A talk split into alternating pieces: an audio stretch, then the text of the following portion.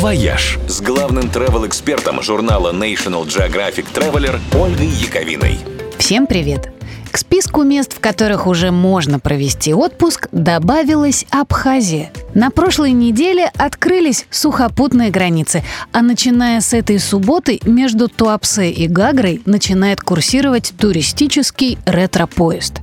Ретро не в том смысле, что старинный паровозик с пульмановскими вагонами нет. Это поезд для скучающих по советскому детству. Так что воссоздавать он будет поезда 70-х, 80-х из нашего советского прошлого. Идея, может быть, спорная, но зато в стоимость билета включены экскурсии на озеро Рица, на дачу Сталина и к другим абхазским достопримечательностям. Впрочем, добраться до них можно и более прозаически. Просто на электричке из Адлера они снова ходят по регулярному расписанию. И это прекрасно, потому что море в Абхазии очень чистое, а побережье очень живописное, благодаря множеству маленьких бухточек. И очень разное – в Гудауте пляжи дикие и восхитительно безлюдные. В Пицунде и окрестностях Сухума с золотым песком и всегда спокойной водой. А в Гаграх с отличной инфраструктурой и веселой вечерней жизнью.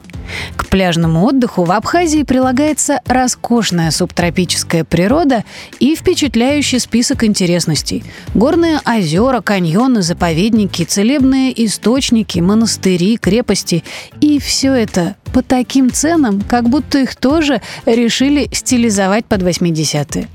Соскучившись по туристам, абхазы сейчас опустили прайс до прямо-таки неприличного уровня – Цены на недельные туры начинаются от 10 тысяч рублей. А в целом отдых там выходит раза в три дешевле, чем, например, на курортах Краснодарского края.